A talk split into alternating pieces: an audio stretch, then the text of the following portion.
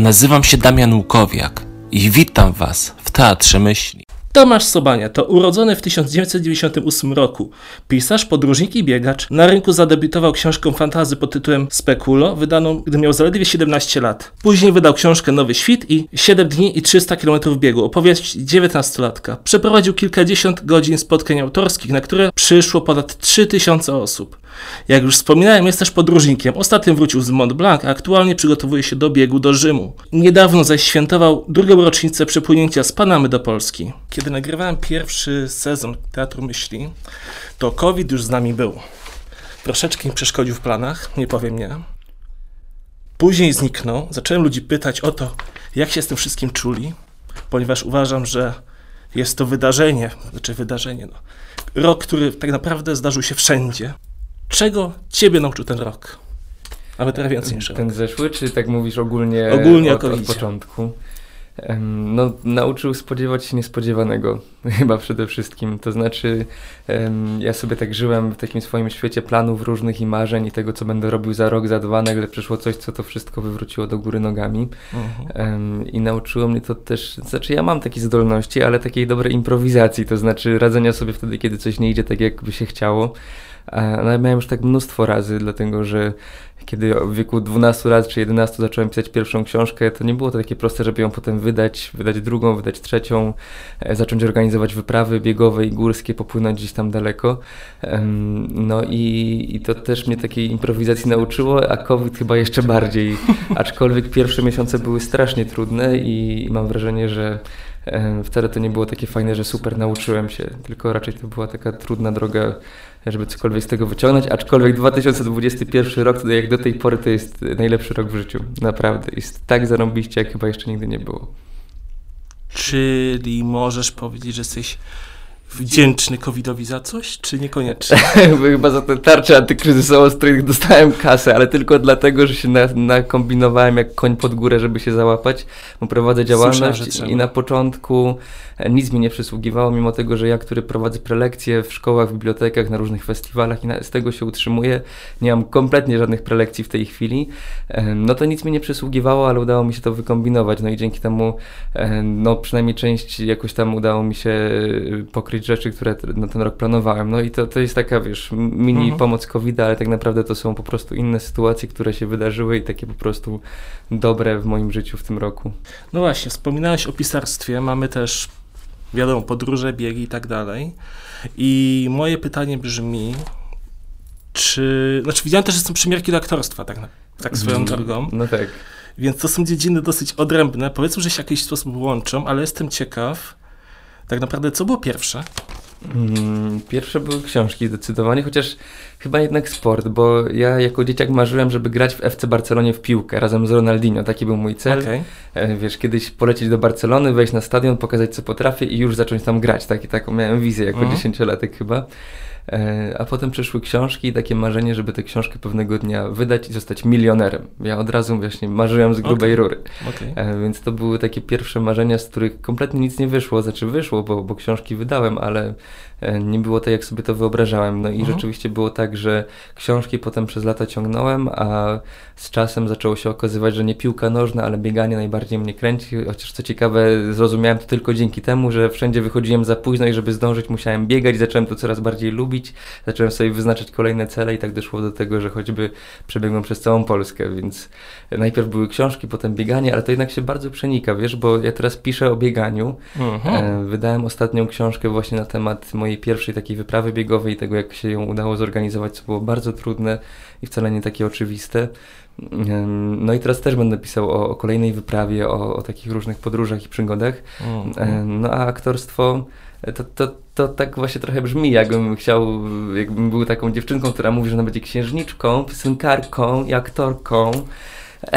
No a u mnie jest tak, że to są właściwie takie trzy dziedziny i, i więcej już za bardzo nie ruszam, ale w teatrze takim młodzieżowym gram od czterech lat i z każdym rokiem coraz bardziej wiem i rozumiem, że to jest coś, czego chcę. Miałem też przyjemność być na planie filmowym Mhm. w grudniu, 10 dni zdjęciowych i to był taki czas, kiedy ja nie chciałem wracać do domu. Po prostu było tak super, że e, po co komu weekendy? Miałem takie poczucie, wiesz, że piąta rano, dobra, mogę wstawać, nie ma żadnego problemu. I, i odkrywam cały czas to, czego w, w życiu chcę, ale to są takie trzy dziedziny, którymi się zajmuję i myślę, jeszcze trochę pociągnę. A kiedy pojawił się plan na to, żeby pobiec naprawdę daleko, po raz pierwszy? Bo wiesz, to jest tak, że jak się spóźnisz do sklepu, czy tam do doktora, to po prostu pobiegniesz sobie, prawda, przez, przez Mhm. pięć ulic. A tu nagle się okazuje, że można biec dalej i się z tym świetnie bawić i w sumie ile czasu ci przejęło przygotowanie? Do pierwszego takiego biegu. Pewnie teraz krócej, tak podejrzewam. Nie no, wiesz, to zawsze jest rok, tak myślę. No. To zawsze jest tak, że po jednej wyprawie myślę, że kolejnej, chociaż ta pierwsza wyprawa była przygotowaniem od razu też do, do drugiej. E, wiadomo, że to się tak przenika, ale no rzeczywiście, kiedy się zaczęło to, że zacząłem myśleć o tym, żeby biegać dalej, to po prostu była taka naturalna kolej rzeczy, to znaczy ja wyznaczałem sobie po prostu kolejne cele. Kiedy em, pobiegłem pierwsze 8 kilometrów i, i czułem się świetnie i miałem przy tym frajdę, wyprzedziłem iluś tam ludzi na tych zawodach i, e, i zacząłem myśleć, a co gdyby pobiec dalej? No to tak to rosło, że było 16 kilometrów, potem był taki pomysł, żeby pobiec w moje 18 urodziny 30 kilometrów i to się udało zrobić, chociaż byłem kompletnie zielony jeszcze i, nie wiedziałem jak to się wszystko odbywa, nie miałem pojęcia o odżywianiu, nawadnianiu i butach i czymkolwiek innym.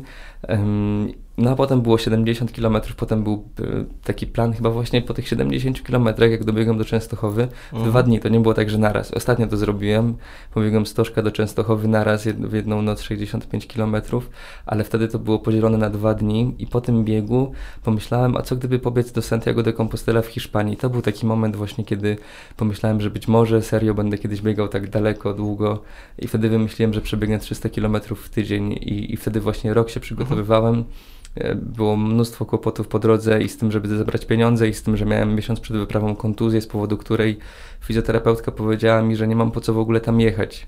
E, Nie byłem w stanie kilometra przebyć, a co dopiero 300. E, I, i, niesamowite było to, że udało się z tą kontuzją sobie poradzić. Ja pojechałem do Hiszpanii, przebiegłem po hiszpańskich górach w tym palącym słońcu w połowie czerwca te 300 kilometrów i to była naprawdę niesamowita przygoda, po której z jednej strony mówiłem sobie już nigdy więcej, czemu ja jestem taki głupi, że ja robię takie rzeczy, a z drugiej strony już wtedy miałem pomysł, żeby przebyć przez całą Polskę z Zakopanego do Gdyni, E, więc właśnie to była ta naturalna kolej rzeczy. Robię jedno, Okej. pojawia się kolejny pomysł i to pytanie, co dalej i to z tego to się bierze, że mam takie już wielkie potem cele. Wydaje mi się, mogę się mylić, że pierwszy taki pomysł, żeby powiedz, powiedz tak naprawdę daleko, wiąże się z pewnymi emocjami, powiedział nawet strachem. Czy był jakiś strach? Oj, zdecydowanie, wiesz, to jest taka wyprawa w nieznane, nie?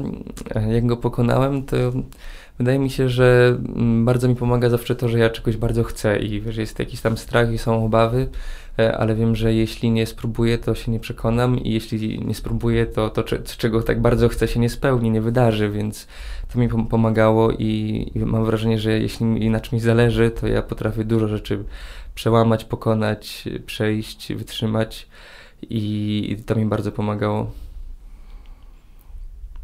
Eee, czy wyrzeczenia typu dieta, czy coś w tym stylu łatwo ci przychodzą? Czy Oj nie, raczej- dieta to kompletnie nie jest... A faktycznie jest potrzebna jakaś specjalna taka dieta? Czy to jest raczej taki mit, że trzeba wiesz, jakoś ćwiczyć, to znaczy, że Na pewno trzeba się dosyć pilnować. To nie jest tak, że można sobie jeść co się chce Mm, i są tacy biegacze i sportowcy, którzy potrafią właśnie po każdym treningu iść na fast fooda i to nie jest nic dobrego i na dłuższą metę to e, wcale nie znaczy, że ten człowiek będzie zdrowy, bo biega.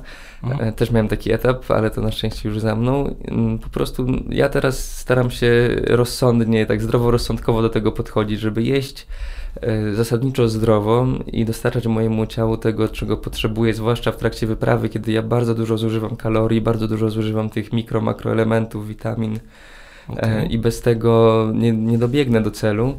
Mm, Więc ta dieta jest ważna, ale no póki co nie mam, tak mi się przynajmniej wydaje, że nie jest to konieczne, żebym miał jakąś taką usystematyzowaną dietę, co na który posiłek, co na śniadanie, co na obiad, co na kolację i wydaje mi się, że to by było dla mnie bardzo trudne, dlatego że no, jedzenie to jest dla mnie w sumie jedyna przyjemność taka, którą sobie dostarczam e, i, i tak wydaje mi się, że to, to trudno by mi było z tego zrezygnować, gdybym miał tam odstawić jakieś słodycze czasem albo coś tam Mhm. takiego.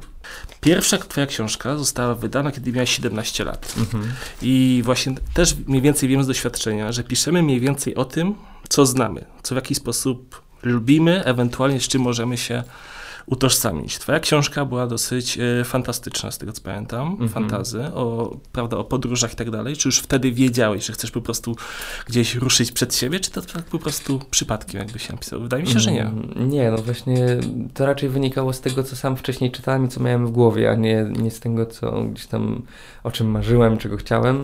Em, Ta książka była oparta właściwie o to, co, co właśnie wcześniej przeczytałem, o takie historie, fantazy, Mhm. historie z, z innych światów i z jakiejś tam walki dobra ze złem i, i to była w gruncie rzeczy taka trochę dziecinna historia, moja debiutancka książka, którą pisałem w gimnazjum i, i dużo się na niej nauczyłem, wiem, że pewnie teraz bym to zrobił inaczej, ale fajnie, że ona jest i, i dużo mi dała tak naprawdę, tak myślę. Czy nie była, nie była to żadna projekcja tego, co chciałbyś, żeby nastąpiło, tylko po prostu... Nie, nie, nie, aczkolwiek druga książka to jest pewna projekcja nie tego, co chciałbym, żeby się wydarzyło, a takiej mojej wizji końca świata poniekąd. E, tak, tak trochę. Też miałem taki czas, tyle że to już w liceum, że właśnie tak tam różne takie teorie sobie czytałem i zastanawiałem się, jakby to było i, i tutaj to się bardzo przełożyło na książkę, no i nie da się ukryć, że tak jest, że to, co mam w głowie, to, co mnie aktualnie interesuje i, i jakoś na mnie wpływa, potem się znajduje w mojej książce. Przygotowujesz się właśnie do biegu do Rzymu. Dlaczego akurat Rzym? Dlatego, że to zawsze były pielgrzymki dla mnie, m, te Okej. wyprawy biegowe, to zawsze była jakaś tam pielgrzymka. Chociaż z czasem to się bardzo zmienia, bo kiedy biegłem do Santiago de Compostela byłem jeszcze takim bardzo wierzącym chłopakiem i to miało taki wielki sens też dla mnie, to że biegnę z jakąś intencją, biegnę dla ludzi, którzy, za których się modlę, ofiarowuję cały ten trud. I to, to było takie niezwykłe, że kiedy już dobiegałem do tego Santiago, to miałem wrażenie, że po prostu sens życia mogę wciągać nosem, bo to było tak, tak cudowne uczucie takie, że wiesz, że biegnę i jestem w trakcie największej wyprawy biegowej w moim życiu, robię coś niesamowitego, a oprócz tego biegnę charytatywnie dla dziewczynki, dla której y, wtedy zbierałem pieniądze i jeszcze modlę się za tych wszystkich ludzi, ofiarowuję to wszystko e, i miałem wrażenie, że to po prostu to jest to, co powinienem w życiu robić. A potem przyszedł taki czas, że zacząłem to trochę kwestionować i, e, i kiedy biegłem przez Polskę, to już nie było to takie oczywiste, a teraz mam wrażenie, że ten bieg do Rzymu to już nie będzie pielgrzymka w, z Bogiem, powiedzmy, tylko taka trochę bardziej w poszukiwaniu Boga, tak myślę. To jest taki zawsze czas, kiedy biegnę tak długo i daleko, żeby sobie sporo spraw przemyśleć.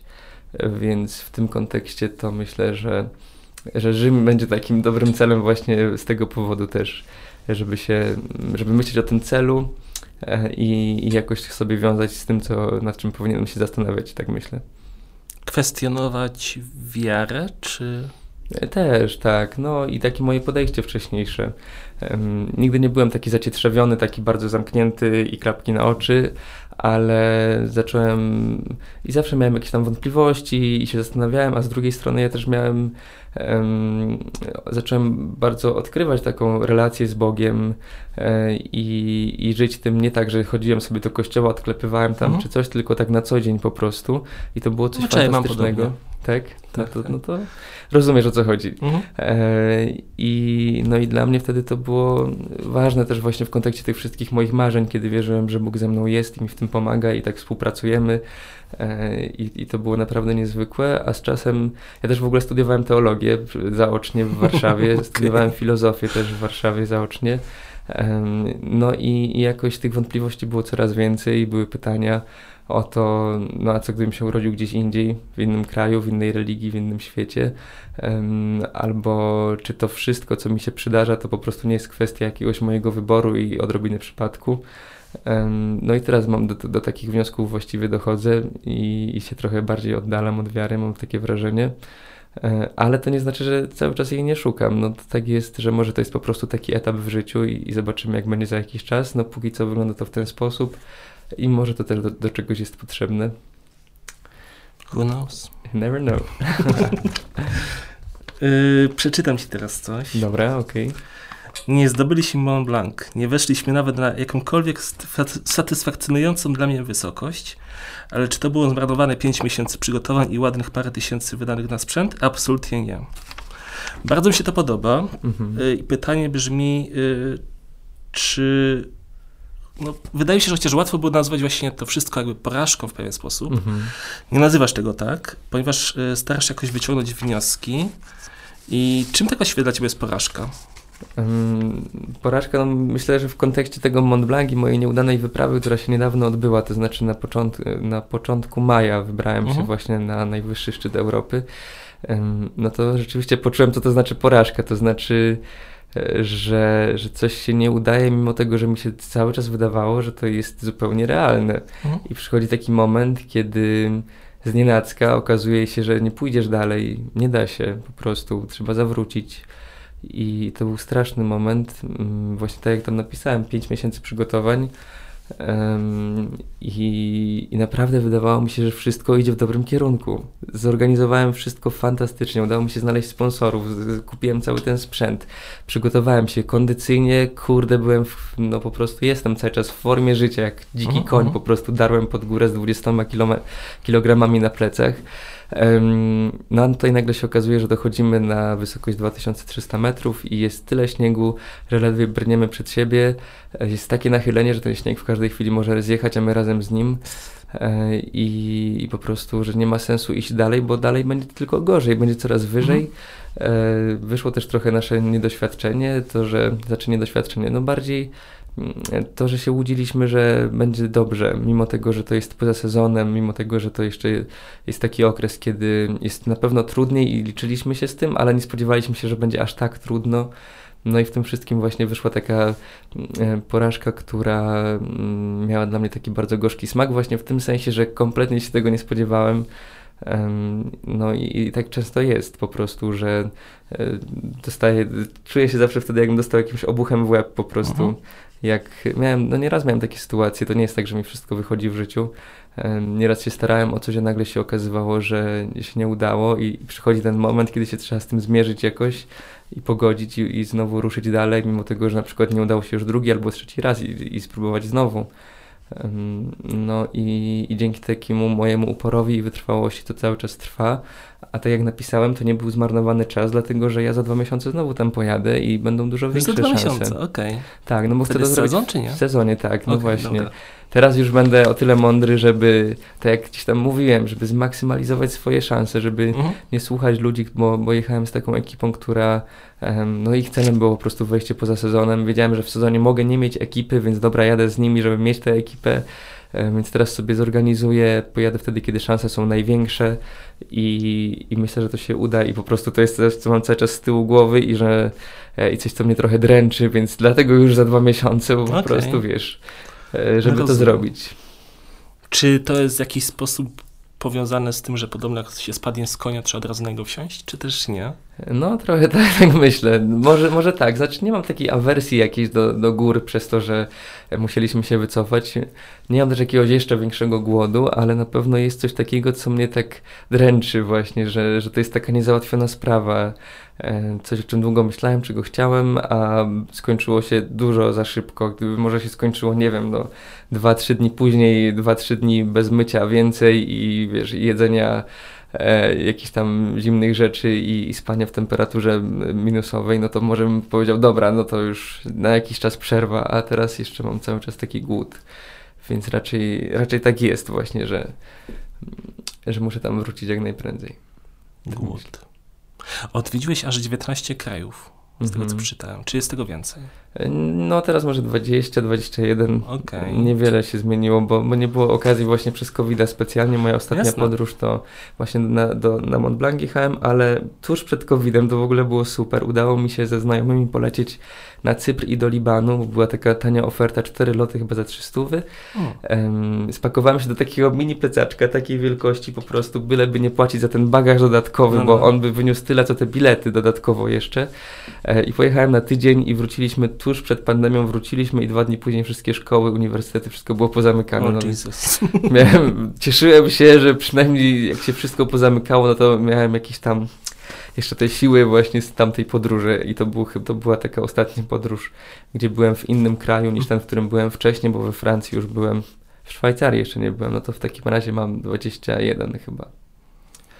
A to są tylko liczby, naprawdę. Jasne. A czego szukasz podczas podróży?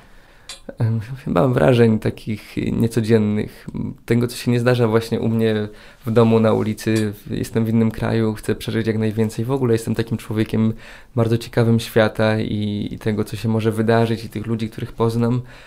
więc tego szukam właśnie, jakichś wydarzeń, wrażeń, wspomnień. Okej, okay. czy jest jakaś podróż, którą zapamiętasz naprawdę do końca życia? E, myślę, że tak i że to jest podróż darem młodzieży przez Atlantyk, to co no. na, te, na tę chwilę, no bo pewnie podróży jeszcze będzie pewnie trochę, miejmy tak, nadzieję, żeby Nikt było. nie umiera. Tak. No i, ale to była taka niezwykła podróż, która prawdopodobnie się nie powtórzy, że, że popłynę w dwumiesięczny rejs żaglowcem darem młodzieży i to jeszcze w ramach rejsu dookoła świata, gdzie to wszystko z taką wielką pompą było organizowane, e, gdzie miałem przyjemność pójść na bal polonijny w Miami, na który się wkręciłem notabene, e, wymieniając się z kolegą i oferując mu wagon papierosów, żebym tylko ja mógł pójść na ten bal. Okay. E, znalazłem się na liście na jego nazwisko, to znaczy ja poszedłem jako on, no, no pożyczywszy wcześniej mundur studenta Akademii Morskiej, bo nie byłem tym studentem, a trzeba było być. Nie miałem też 21 lat, a trzeba było mieć, no ale na szczęście koniec końców wylądowałem na tym balu, bo tak mi zależało. I to są takie rzeczy chyba, które zapamiętam do końca życia zdecydowanie. I ta cała podróż właśnie z Panamy do Gdyni przez Kolumbię, Stany Zjednoczone, Bahamy, Azory i Londyn no to myślę, że zdecydowanie to jest ta przygoda i podróż, którą zapamiętam do końca życia, chociaż też nie była łatwa, też miałem momenty, kiedy wydawało mi się, że to nie jest dla mnie i żaden ze mnie wilk morski, po prostu nigdy więcej, ale im dalej w las, tym bardziej mi się podobało, a w Gdyni miałem wrażenie, że no my płyniemy dalej, że to tylko te kolejne trzy dni w mhm. porcie i, i znowu. A tu się okazało, że nie, że nagle takie odcięcie po prostu i wracam do domu i przez tydzień nie potrafię dojść do siebie. Kompletnie inna rzeczywistość. Tak, kompletnie inna. Nagle z tego statku, który ma bardzo ograniczoną przestrzeń, jestem w ośmioosobowym pokoju, statek ma 100 metrów długości i nigdzie się nie wyjdzie, mimo tego, że płyniemy przez 2,5 tygodnia na przykład, -huh. bez lądu na horyzoncie, a tu nagle wszędzie mogę wyjść, e, w każdej chwili, no to było takie inne, zupełnie niezwykłe. I chyba mi, tak jak wcześniej mi się wydawało w trakcie rejsu, że właśnie bardzo tego chcę, bardzo mi tego brakuje, tak tam się okazało już po powrocie, że znowu fajnie byłoby być na statku i, i to jest, jest coś w tym, że wszędzie dobrze tam, gdzie nas nie ma i nauczyłem mhm. się mm, dzięki tej podróży, że e, to, o czym marzę sobie teraz, że tam musi być tak super, to prawdopodobnie jest coś, co w innej sytuacji wcale by nie było takie ciekawe, więc ja muszę cieszyć się z tego, co jest tu i teraz i cieszyć się z tego czasu, który mija w tym miejscu, w którym jestem. E, I na przykład teraz, kiedy jestem po roku lockdownu właściwie, uh-huh. taka podróż to po prostu no, brzmi niewiarygodnie. Tyle, trzy kontynenty, cały ocean, tyle krajów, no kurczę. E, I chętnie bym to powtórzył, więc nauczyłem się właśnie tego, żeby nie myśleć o tym, ale by było super w innym miejscu, tylko po prostu skupić się na tym, co jest tu i teraz i za to być wdzięcznym właśnie dzięki temu rejsowi. Okej. Okay. E, od twojej ostatniej książki właśnie minęło kilka lat. Teraz już powiedziałeś mi, że piszesz kolejną. O czym będzie kolejna? Kurczę, to się muszę przyznać bez bicia, że ja mam trzy rozgrzebane książki i nie wiadomo, co z nimi będzie. Okay. Jedna książka to jest druga część tej mojej wizji apokalipsy, którą napisałem w liceum. E, I tej książki nie wiem, czy, czy wydam ją, czy nie wydam. Ona po prostu leży i czeka, aż się może znajdzie jakiś wydawca.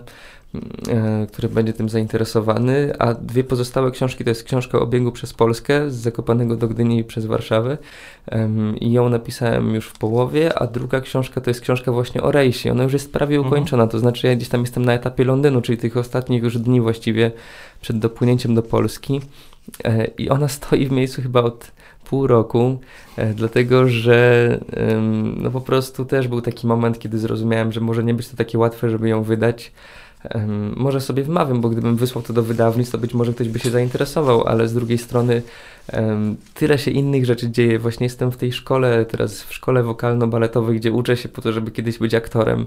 E, oprócz tego przygotowuję się do wypraw, organizuję je mam dorywczą pracę, żeby sobie się utrzymać w Gliwicach, gdzie się przeprowadziłem dwa miesiące temu.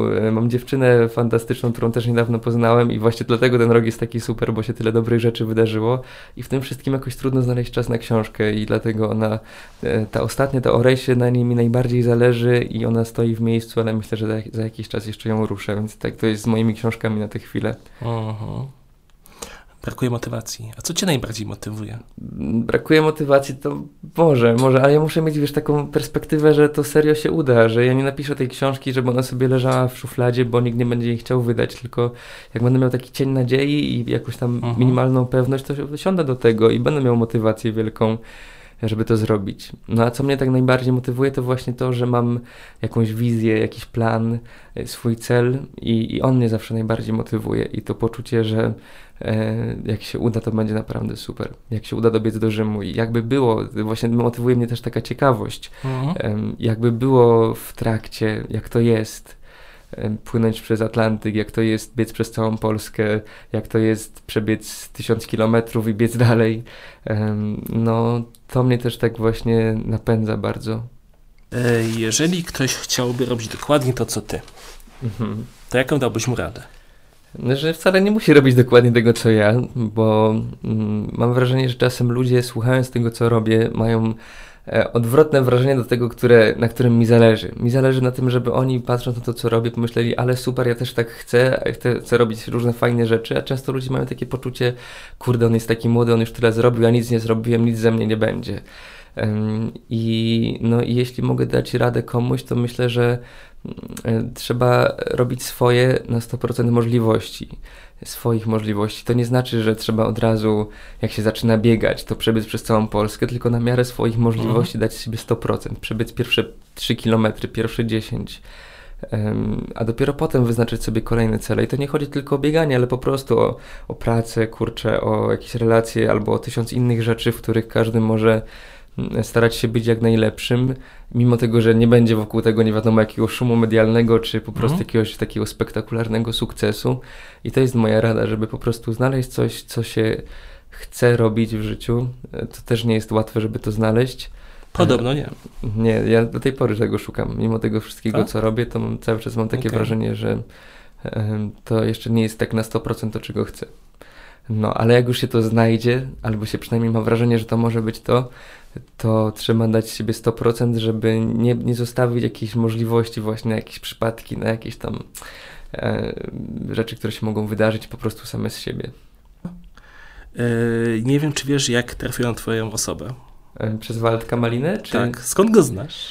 Skąd znam Waldka Malinę? To jest to pytanie, którego się nie boję i które mnie nie budzi w środku nocy. Okej. Bo Waldek to jest bardzo fajny człowiek, którego poznałem na festiwalu Pasji w, czy- w, dom, w Czeladzi to było dwa lata temu. E, I ja tam miałem prelekcję, Waldek też miał prelekcję, ja słuchałem sobie tam jego, on mnie słuchał i potem w kulisach sobie pogadaliśmy, ja mu dałem moją książkę, on potem w pracy na nocce ją przeczytał e, i tak się zaczęło jakieś tam kontakty przez Facebooka, a potem pojechaliśmy razem, niedawno byliśmy w styczniu, razem na takiej beskidzkiej wyrypie, w trakcie której przeszliśmy w nocy 50 km, chyba 52. E, No i łączy nas pasja do właśnie podróży, do gór. Em, Byłem też na jego prelekcji w Namaste i, i no i to tak jakoś to właśnie stąd znam Waldka i ten, to nas bardzo łączy właśnie te pasje Mhm, i mhm. taka właśnie taki głód życia i doświadczania różnych rzeczy, to tak. E, Czy planujecie jeszcze dodatkowe jakieś wspólne akcje? Mm, Na tę chwilę nie, ale kto wie, co się wydarzy. Wiem, że Waldek się będzie wspinał na pik Lenina w tym roku. Hmm. Może jak będzie miał kolejne plany, to uda mi się gdzieś do niego podłączyć, albo on do mnie się przyłączy. To tak jest, że mimo wszystko nie ma zbyt wielu ludzi, z którymi można by takie szalone rzeczy realizować, więc tutaj Mhm, mhm. dobrze mieć Waldka gdzieś tam z tyłu głowy, więc Mhm, mhm, jeśli tego mhm. słucha, to Waldziu weźmy tam kiedyś na jakiś ośmiotysięcznik. I ostatnie przed taką malutką grą pytanie. Mhm. Znalazłem takie określenie twojej osoby. Polski Forrest Gump. I mam takie pytanie, kim jest polski Forrest Gump? No tak na mnie niektórzy mówią, dlatego że jak Forrest przebiegł przez całą Amerykę, ja przez całą Polskę, Mhm, wiesz, mhm. wiesz, kim jest polski Forrest Gump? Hmm. Dobre pytanie, jeśli to się odnosi do mnie, no to to też jest taki szalony człowiek, który, któremu łatwo uwierzyć, że niemożliwe jest możliwe, że naprawdę można wszystko, że życie jest krótkie i trzeba je brać jak byka za rogi. E, I, I to właśnie jest ten polski Forrest Gump, który po prostu jest takim, takim naiwnym marzycielem. Okej. Czy ty jesteś naiwnym marzycielem? Tak, zdecydowanie. To znaczy naiwnym, to, to jest tak, że ja się dobrze przygotowuję do tych moich marzeń, ale jestem w stanie uwierzyć, że one są możliwe, a wielu ludziom tego właśnie brakuje, tego, tej, tej pierwszej rzeczy, która jest potrzebna, żeby cokolwiek zrobić, czyli tej wiary w to, że można. Mhm. Bo im się mhm. wydaje, że no nie, nie, to ktoś inny może, ale ja nie. Tak, faktycznie jest coś takiego, że czasem myślimy, prawda, że... Tak, ja też tak czasem mam, ale mam właśnie to szczęście, że jestem taki naiwny od mhm. dziecka. Właśnie tak jak mówiłem, że od razu byłem w stanie uwierzyć, że będę grał w Barcelonie, że będę milionerem. E, I teraz wiem, że to nie jest takie proste, no bo mam swoje lata i wiem, że, że to nie jest to samo, co uh-huh. się wydawało 10 lat temu, ale mm, właśnie dzięki tej naiwności, którą cały czas mam w sobie, jest mi łatwo uwierzyć, że wszystko jest możliwe. Okej. Okay. Bardzo dobrze. No i oczywiście wyznaczenie celi. Po tak, kolei, tak, stopniowo. Tak. Okay. Na miarę swoich możliwości, ale takich właśnie, żeby sobie doskakiwać tak wysoko, jak tylko się da i podnosić tę poprzeczkę coraz wyżej. Uh-huh. Uh-huh. Dobra, teraz zagram taką malutką grę, uh-huh. że ja zacznę zdanie, a ty je skończysz. Możesz spokojnie nad każdą odpowiedzią tak, mogę pomyśleć? zastanowić się. Dobra. To nie jest tak, że musisz sobie pierwszą rzecz skojarzyć, chyba, że tak akurat masz. To wszystko zależy od ciebie. Pierwsze pytanie brzmi, czuję największe szczęście kiedy? Mm, kiedy czuję, że to, co robię, ma sens. Tak myślę. Okej. Okay. Co rozumiesz przez sens? No to takie poczucie, że to ma znaczenie, że to nie jest takie, nie wiem, no tak, tak mam po prostu, że, e, że, że, że potrzebuję czuć, że, że mój czas um, płynie w jakiś taki znaczący sposób, nie tak po prostu. Tak, tak, tak, taki mam, no nie wiem, no tak jakoś jest. Okej. Okay. Czyją satysfakcję kiedy? Um, kiedy czuję, że coś buduję, że wiesz, że właśnie zbliżam się do swojego celu, uh-huh. że się przygotowuję, że to rośnie, to wtedy czuję satysfakcję, że jestem coraz bliżej. Uh-huh. Przygotowaniach na przykład. Tak, tak no, bardzo przygotowanie właśnie... idzie bardzo fajnie, to wtedy... Tak, tak, no. Jak sam osiągnięcie celu, to też jest jakaś satysfakcja, ale bardzo często jest tak, że już na tym etapie przygotowań tak mam. Uh-huh. Za swoją największą porażkę uważam. Hmm. Mm, chyba, kurczę, no trochę tego było, powiem ci, ale no. taką największą porażką, nie wiem, no na pewno taką porażką było to, że próbowałem wydać książkę elektronicznie, to znaczy gdzieś tam ją wrzucić w internet, zanim jeszcze została wydana w formie drukowanej. E, I to była porażka dlatego, że ja zmarnowałem kupę czasu na to, tylko żeby zrobić coś, co nie przyniosło żadnych efektów. Zamiast pomyśleć jakoś, wcześniej i, i zrozumieć, że to moje gonienie takie bez, y, no, bez jakiegoś przemyślenia do niczego nie doprowadzi, no to właśnie tak jak z, z takimi klapkami na oczach mhm. biegłem i się okazało po czasie, że to było kompletnie bezsensowne, więc zrozumiałem wtedy, że to nie jest tak, że im więcej pracujesz, tym więcej jest efektów, tylko jak mądrze pracujesz, to będą z tego jakieś efekty. No i okay. to była taka porażka, która też mnie czegoś nauczyła. No tak, bo są takie różne platformy, które teoretycznie pozwalają na wiele, ale ostatecznie wychodzi na to, że tak naprawdę książka się gubi. No właśnie gdzieś tam się traci w tych czeluściach. Tak, nie, tak. nie jest to takie proste, żeby wrzucić ją tam i od razu odnieść sukces. Za swój największy sukces uważam. Hmm. Mm, no z takich konkretnych rzeczy to... Chociaż nie, może nie bez jakichś konkretów, ale tak myślę, że największym sukcesem dla mnie jest to, że, że sobie radzę w życiu i takie mam poczucie. Wiesz, to, że e, właśnie się wyprowadziłem z domu niedawno, o czym bardzo długo marzyłem, znalazłem sobie mieszkanie, że radzę sobie finansowo, utrzymuję się i chodzę do szkoły i, pracuję dorywczo i organizuję te wyprawy i, i uważam, że to jest wielki sukces, dlatego że nie muszę no właśnie rezygnować ze swoich marzeń, a, a coraz więcej się udaje. E, I mam takie poczucie, że po prostu radzę sobie z tym wszystkim, mimo tego, że tych spraw jest bardzo dużo. No i to mam wrażenie jest taki, taki mój wielki sukces. Najbardziej boję się. trochę się boję chyba tego, że nie zdążę zrobić wielu rzeczy, które bym chciał, że na przykład gdzieś tam przedwcześnie kopnę w kalendarz albo pojadę w góry i nie wrócę. No, to są takie jakieś tam strachy. A czy czegoś jeszcze takiego się boję? Pewnie tak, ale no nie wiem, nie przychodzi mi to w tej chwili do głowy jakoś. Czyli poniekąd ten pierwszy strach, o którym kiedyś tam wspominałem, yy, cały czas dotyczy każdych kolejnych projektów, tylko go zawsze pokonujesz. Tak, trochę tak. No, no i te, te właśnie strachy są różne. To Mhm. znaczy, wiesz, w zależności od projektu. Biegnę do Rzymu, no to boję się, czy nogi moje to wytrzymają, czy za 20 albo 50 lat nie okaże się, że będę kaleką przez to, że teraz przebiegłem 1500 kilometrów. Mhm, E, mhm. Więc są takie obawy, no i one są różne, bo pojadę w górę, boję się, że, że nie wrócę stamtąd, y, aczkolwiek to ryzyko bardzo często jest jakimś tam marginesem, a nie, nie czymś, co trzeba em, właśnie rozważać na zasadzie plusy i minusy i, e, i że ono jest bardzo realne, no tylko raczej jest właśnie znikome. No ale, ale tak jest, że obaw jest mnóstwo w zależności od każdego projektu. Mogę bać się, że wydam książkę i okaże się, że ona będzie jakimś po prostu em, fiaskiem i tak jak miałem przed pierwszą książką, pracowałem nad nią długo, właściwie to była moja druga książka, ta, którą wydawałem jako 17-latek i tuż przed wydaniem zacząłem myśleć, że ja chyba tego nie zrobię, bo co się okaże, jak to się nie spodoba. I co, jak właśnie po tych sześciu latach okaże się, że e, zostanę jakimś pośmiewiskiem. Mhm. I na szczęście już tak nie mam, bo też w ogóle nabrałem dystansu do siebie, to też mi... E, I mam ogólnie wyrąbane wiele rzeczy, które uważam za nieistotne, ale to też rosło we mnie z czasem, a, a kiedyś się bałem tego. No i, i cały czas trochę pewnie taki strach jest. Co jak ktoś się nie spodoba, to co robi? Wiem, że. Wiem, że... No. A, chciałem być taki mądry i powiedzieć, że wiem, że nic nie wiem, a, ale no dobra. To już było. To, ale to pewnie. już było, tak, ale, ale właśnie coś w tym jest, bo to jest jeden z wniosków całych tych moich studiów, bo teraz już nie studiuję ani filozofii, ani teologii, ale skończyłem to wszystko z takim poczuciem, mogę, można przeklinać w tym programie, czy nie? Oczywiście. Kurwa nic nie wiem tak naprawdę. że tak w gruncie rzeczy to jestem goły i wesoły na tym świecie i niczego nie jestem pewny i nie wiem skąd się tutaj wziąłem i coś, z czym to wszystko się skończy. E, I, I niczego nie mogę być pewnym, bo wszystko, co mi się wydaje jakąś wiedzą, to tak naprawdę można podważyć. E, Więc, więc wiem, że nic nie wiem, to zrozumiałem, że to naprawdę ma sens taki, że, że niczego nie można być pewnym Mhm. w tym świecie i, i to był taki mój wniosek, no dobra, ale to tak filozoficznie, a wiem, że em, hmm.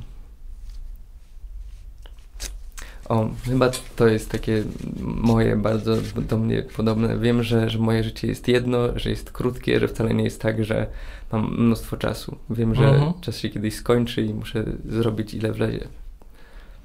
No, no, no, no, podoba mi się to, podoba. Czy twoje poprzednie e, myśli na temat wiem, że łączą się z twoim kryzysem wiary, że tak pozwolę sobie to nazwać, czy też No, niekoniecznie? trochę tak. Trochę tak. Właśnie, no to się z tym bardzo wiąże, nie? Że wiem, że em, nie mam żadnej pewności, że Bóg jest, tak samo jak nie mam żadnej pewności, że Boga nie ma. Po prostu, jeśli jest, na tę chwilę mam takie wrażenie, że wrzucił nas w ten świat i powiedział radźcie sobie. No, takie mam na tę chwilę wrażenie. Jeden ruch chyba tak się nazywa, agnostyk, z E, prawda? Deizm. Deizm to jest Deizm, takie tak? podejście, Okej. że Bóg ruszył ten świat i zostawił, żeby sobie to samo się Dobra. kręciło. I trochę, trochę Puścił mam Sims na prędkości 4 sobie poszedł. I Tak. No, no, czasem mam takie wrażenie, a znowu są takie sytuacje, które mi to em, gdzieś tam komplikują. No i to tak jest cały czas, nie? Że coś ci się wydaje, potem się okazuje, że jednak ci się wydawało źle, albo może jednak dobrze i to tak... I znowu dochodzimy do wniosku, że tak naprawdę do niczego nie można być pewnym. Okej, okej. Chciałbym wiedzieć, Hmm. No, to się znowu wiąże z tym poprzednim. Chciałbym wiedzieć, po co to wszystko. Po co cały ten świat, po co my Mhm. tutaj jesteśmy i do czego to zmierza, tak myślę. Chciałbym wiedzieć. No to tak z takich wielkich pytań to właśnie to bym chciał wiedzieć. a z mniejszych? Z mniejszych. Hmm. Chciałbym wiedzieć, czego naprawdę chcę. O, to też było super. No. Tak wiedzieć, mieć pewność, a nie właśnie tak, że pędzić przed siebie i po latach się zorientować, ale ja tak naprawdę tego nie chciałem, albo ileś czasu poświęciłem na coś, co e, tak naprawdę nie jest moje. No i co wtedy? Już tego czasu nie cofnę, więc wiedzieć, czego naprawdę chcę, to byłoby naprawdę super. Mhm. Na pewno bym nie chciał wiedzieć, jaka będzie moja przyszłość, dlatego bym nie chciał. To, to jest fajne, że to jest takie niewiadome, ekscytujące, wszystko się może wydarzyć.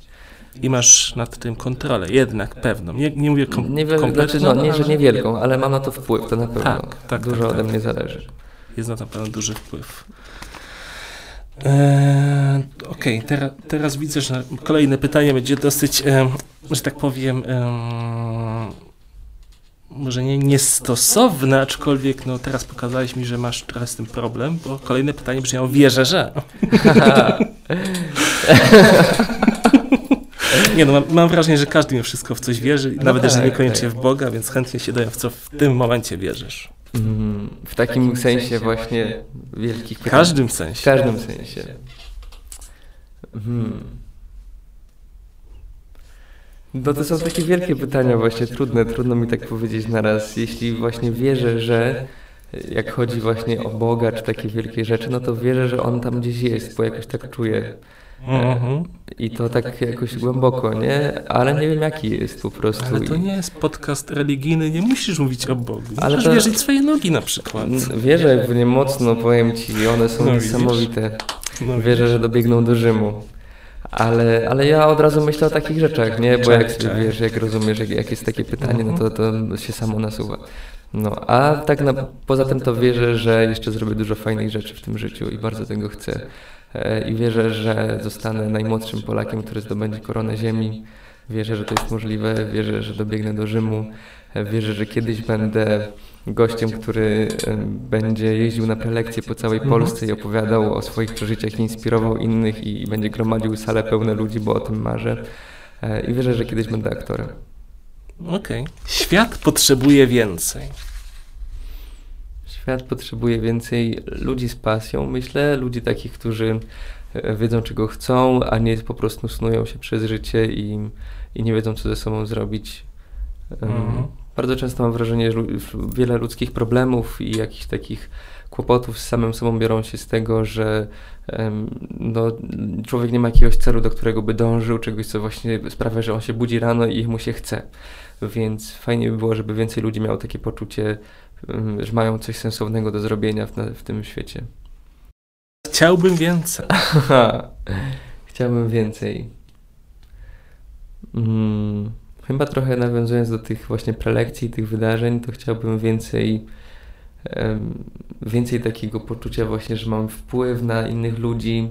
Nie wiem czemu tak mam, ale taką mam mhm. potrzebę, nie? że to, to co robię, żeby, żeby to jakoś pozytywnie na innych wpływało, żeby ich inspirowało, więc chciałbym więcej tego, że, że się z nimi spotykam, więcej takich spotkań, więcej takiego poczucia jak się zdarzało na tych moich prelekcjach, że ktoś podchodził do mnie i mówił, że mu to pomogło, albo pisał po pół roku, e, że od tej pory zaczął coś ze sobą robić. Dzisiaj po pół roku ma już jakieś konkretne efekty.